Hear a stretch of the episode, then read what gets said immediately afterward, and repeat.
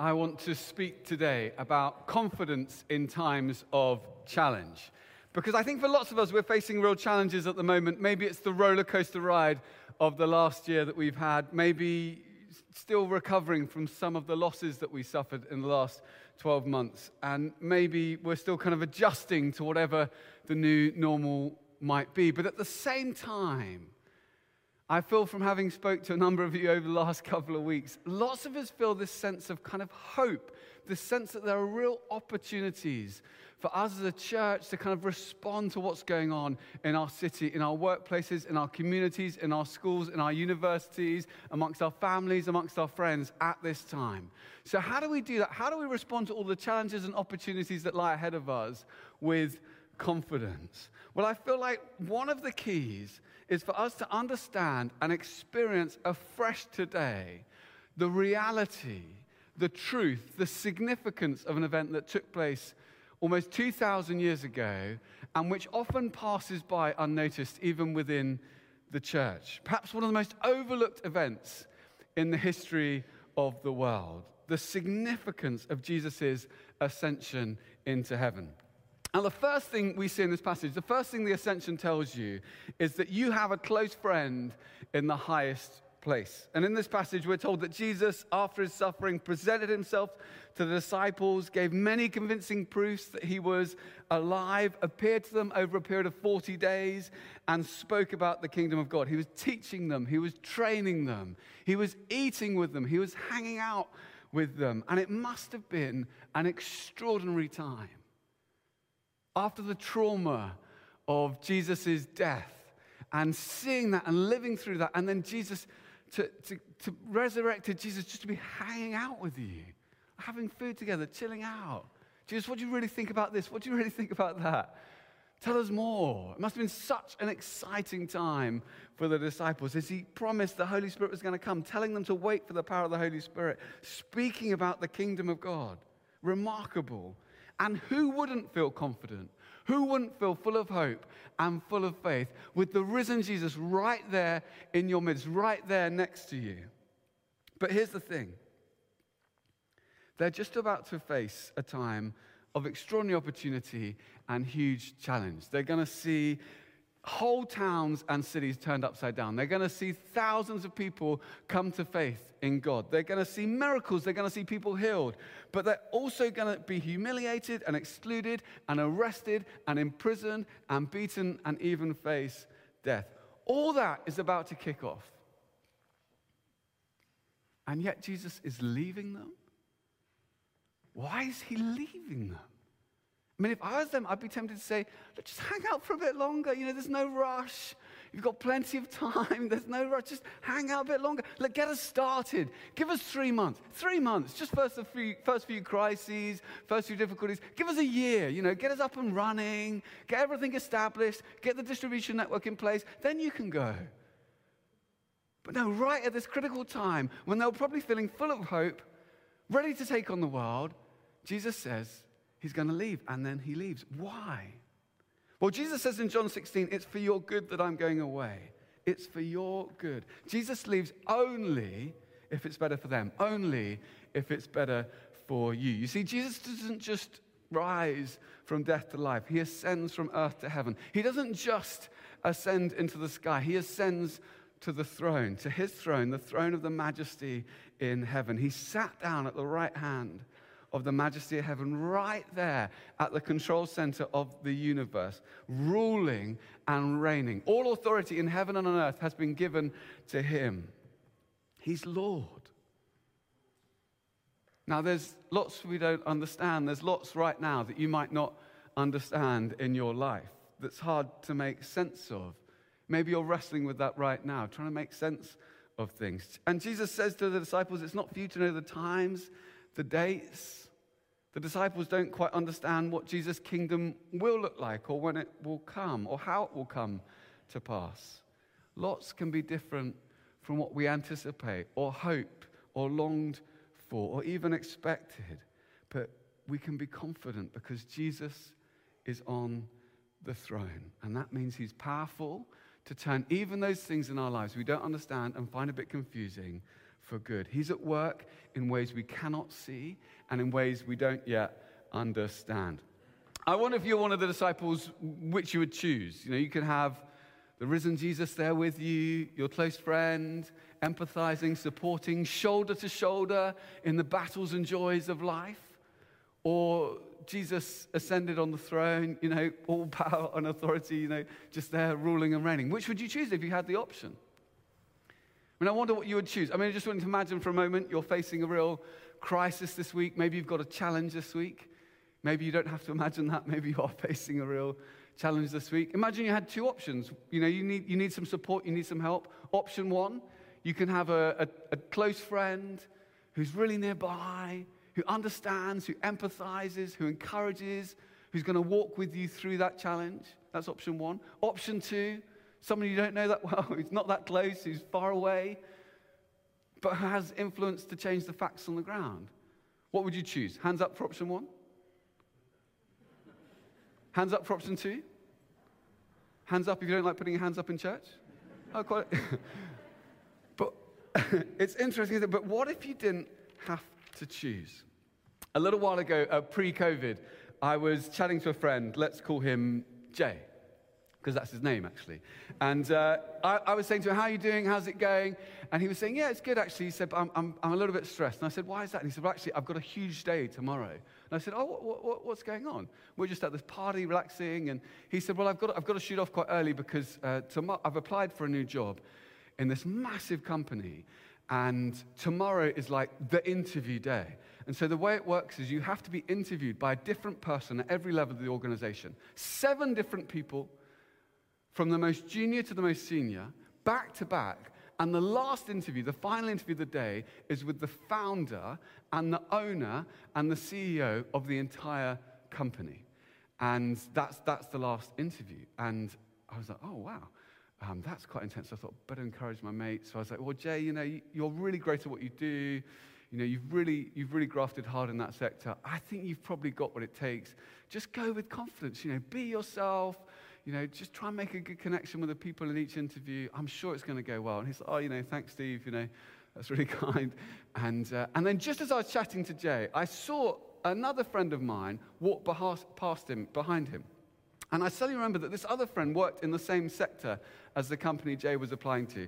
And so Jay didn't know him, but I said, Oh, oh hey, um, have you got any advice for Jay? He's, he's applying for a job tomorrow, and uh, he's got all these interviews, it's in your area. And the guy came round and he was like, well, what, what, what are you doing? And he said, Oh, I've got all this interview data. And he said, Oh, right, what, what company? And he said, This company. And he said, Oh, yeah, yeah, yeah, they're, they're great at what they do. It's a really good company. Um, do you know X? And X was the founder and owner and CEO of the whole company. And Jay, like, looks a bit wide-eyed. He says, No, I don't know X. He said, Oh, okay. Um, okay, I, I you don't know X? Okay, that's right, interesting. Okay. And I said, no, but he's, he's being interviewed by X at the end of the, like, the seven interviews, and the last one is with X. He said, oh, oh, he said, let me text him for you. And he, like, pulled out his phone, and he's like, you okay? He's like, what's your name? Jay. Okay, Jay. Okay, so he starts texting, and he says, hi, X. Um, X isn't his real name, just in case you were wondering. Um, and uh, he, said, he said, Hi, uh, just met this guy called Jay. Uh, seems like a great guy to me. You're meeting him tomorrow. What time? At four. You should give him a job. Boom. And Jay is like, He's like, is this good news? Is this bad news? Like what? And he's like sweating a little bit. And the guy was like, don't worry. I took him to the World Cup final. He owes me a favor. Hope it goes well. And he turns around and he just walks away. And Jay's like hyperventilating. But here's the thing the next day, he goes into the office, he has all the interviews first, second, third, fourth, fifth, sixth, then he comes in the second, seventh. Do you think he might have had a little bit more confidence knowing that someone has gone before him? Made a great connection with the guy, they had a good laugh about it, he did really well in the interview, he got the job. Now, I could offer comfort, reassurance, a couple of top tips from someone who knows nothing about the area. But the other guy who Jay didn't know that well, could offer changing the facts on the ground. You know, which would you choose? What if you didn't have to choose? You see, with Jesus, you never have to choose. Jesus is on the throne, ruling and reigning. And yet he empathizes with everything you're facing. You see, Jesus' ascension doesn't mean his absence, it means his more powerful presence. Before the ascension, he could be in one place at one time. Now he can be present by his Spirit with all who know him at the same time. He's close to all who invite him into their hearts. This is verse in, in, in, John 20 when, when, when Jesus rises from the dead and Mary comes up to him. It's like she's clinging to him because she's so relieved he's here and she never wants him to leave again. And she grabs hold of him. And Jesus says to her, Mary, don't hold on to me. I haven't yet ascended to my Father. It doesn't make sense because you're like, Jesus, if you're about to leave, now's the time to get the hugs in. But it's almost as if Jesus would say, like, let, let go of my hand so I can come into your heart, so I can draw even closer to you. Jesus can empathize with you. He's your faithful friend. He's close in your moments of need when you're facing challenges. Because Jesus ascended to his heavenly throne, he's more powerful than you could ever imagine, and he's closer than you ever dared to hope. You have a close friend in the highest place.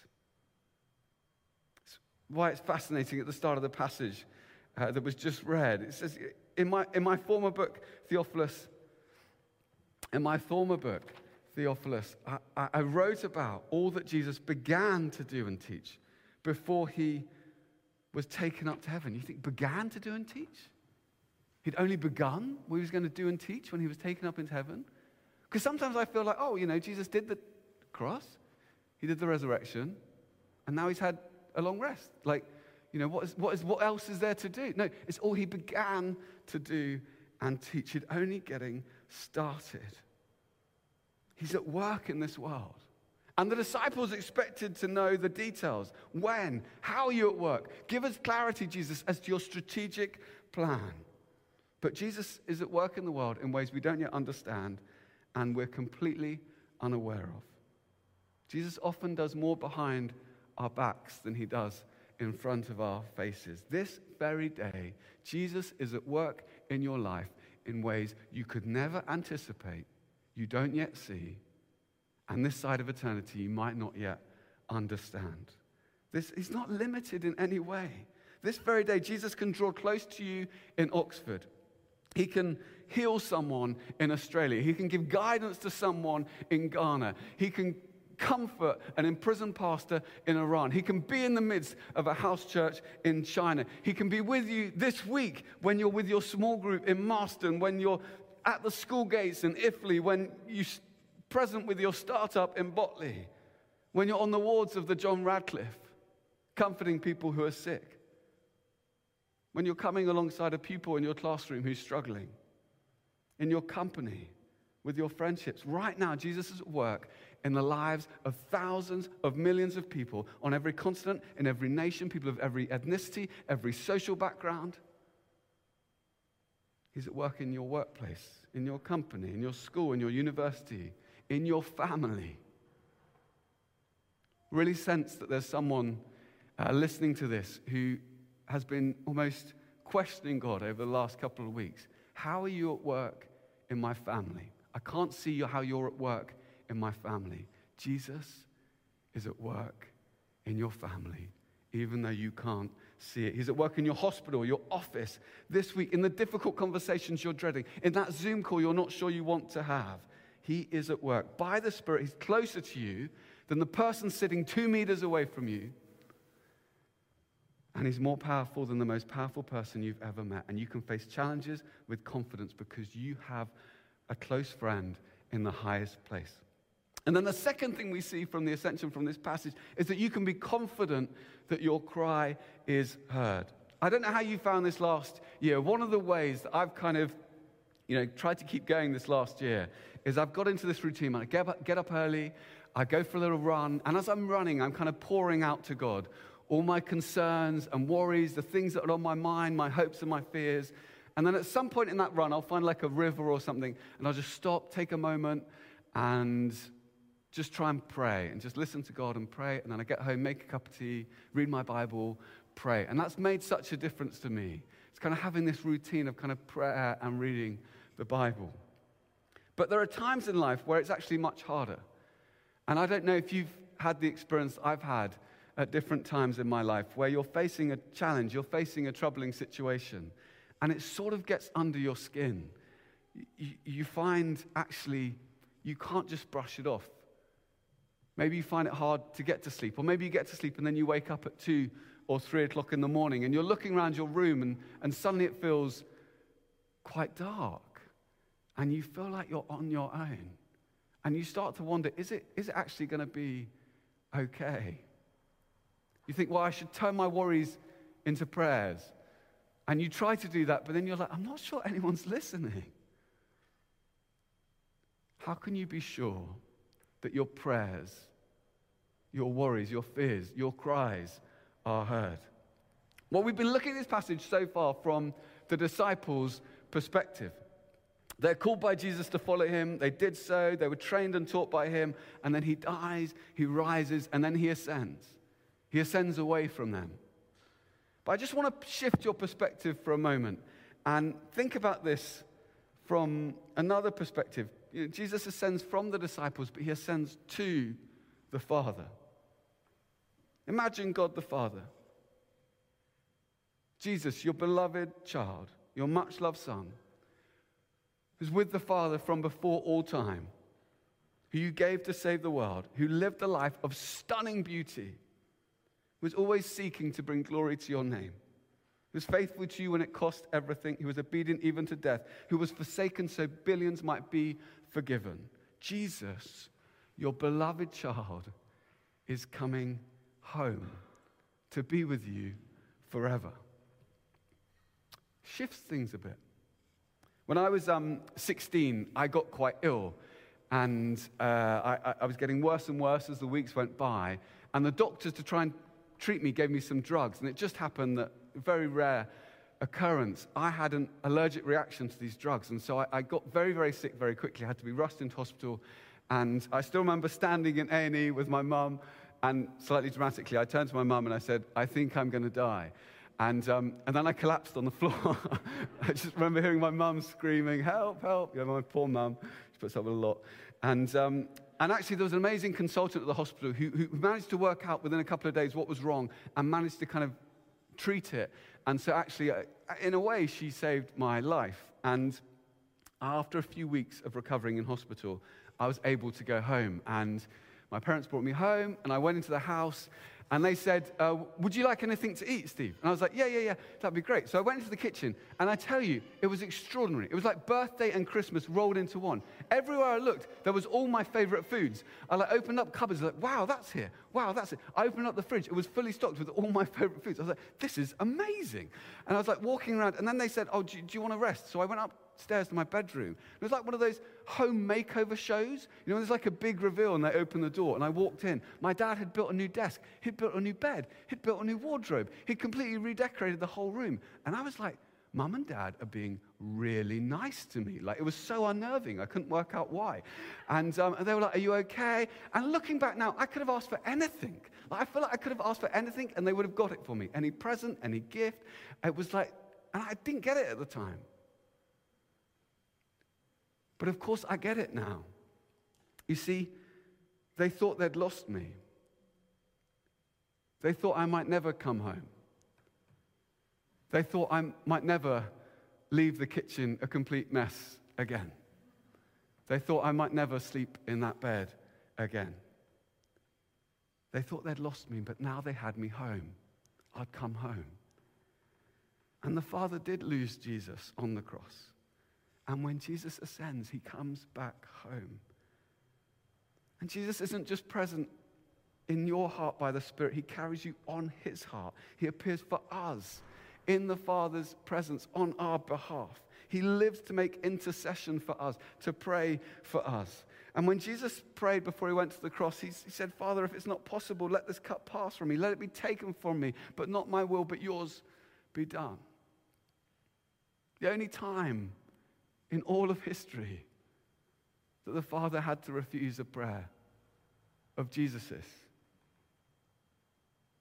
And the hands Jesus clasps in prayer as he intercedes for you still bear the marks of that time the Father had to say no. Do you think the Father is ever going to refuse Jesus anything ever again? That's who's praying for you. Jesus is praying for you right now. He spent 30 years in obscurity. He spent three years in his earthly ministry, and so far he spent 2,000 years interceding. He is praying for you. And if you could hear him, if you could hear how he prays, the tone of his voice, how much he knows, and how much he cares, if you could hear him praying, you would never forget it. Just the sound of his voice would be enough to fill your heart with courage and confidence for the rest of your life. But just because you can't hear it doesn't mean it's not happening. He is praying for you right now.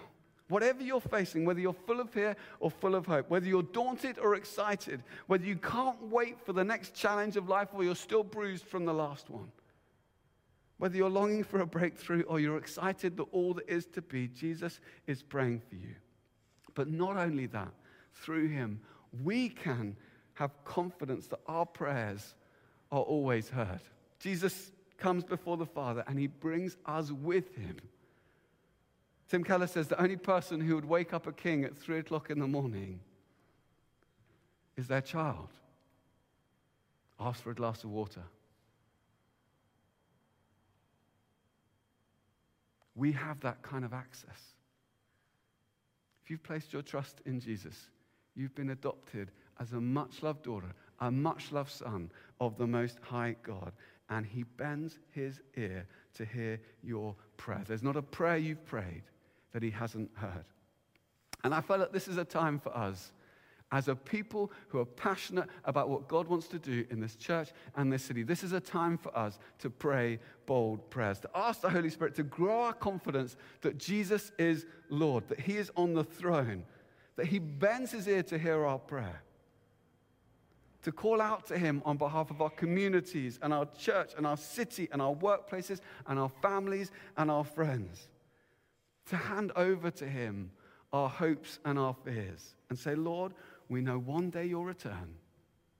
We know one day every knee will bow and every tongue will confess that Jesus is Lord to the glory of God the Father. But until that day, we're not going to waste a moment. We are going to pray. We are going to ask for you to move. We're going to trust that you would use even us in the strategic places you have planted us to be your witnesses by the power of the Holy Spirit where you have called us to be, that we might see your kingdom come here on earth as it is on heaven. I mean, look at the disciples. How could they worship and be joyful throughout all they were going to face? Thousands come to faith. They are confident because Jesus is on the throne and he prays for us. People are healed. They're confident because Jesus is on the throne and he prays for us. They're arrested and imprisoned. They're still confident because Jesus is on the throne and he prays for us. They testify before rulers. They're confident because Jesus is on the throne and he prays for us. Their plans fall apart and they are confident because Jesus is on the throne and he prays for us. What about us? Finding life confusing at the moment Jesus is on the throne and he prays for you. I'm longing to make a difference, but I feel inadequate. Jesus is on the throne and he prays for you. I've got opportunities at work to, to, to, do something, but I feel a bit fearful. Jesus is on the throne and he prays for you. I wish this area of my life was different. Jesus is on the throne and he prays for you. I want to see the city transformed, but I'm not sure how it's going to happen. Jesus is on the throne and he prays for you. I want to see a generation raised up with passion for the name of Jesus. Salt and light in their schools and universities. Jesus is on the throne and he prays for you. He's on the throne. He's praying for you. And he bends his ear to hear your prayer. In Jesus' name, amen.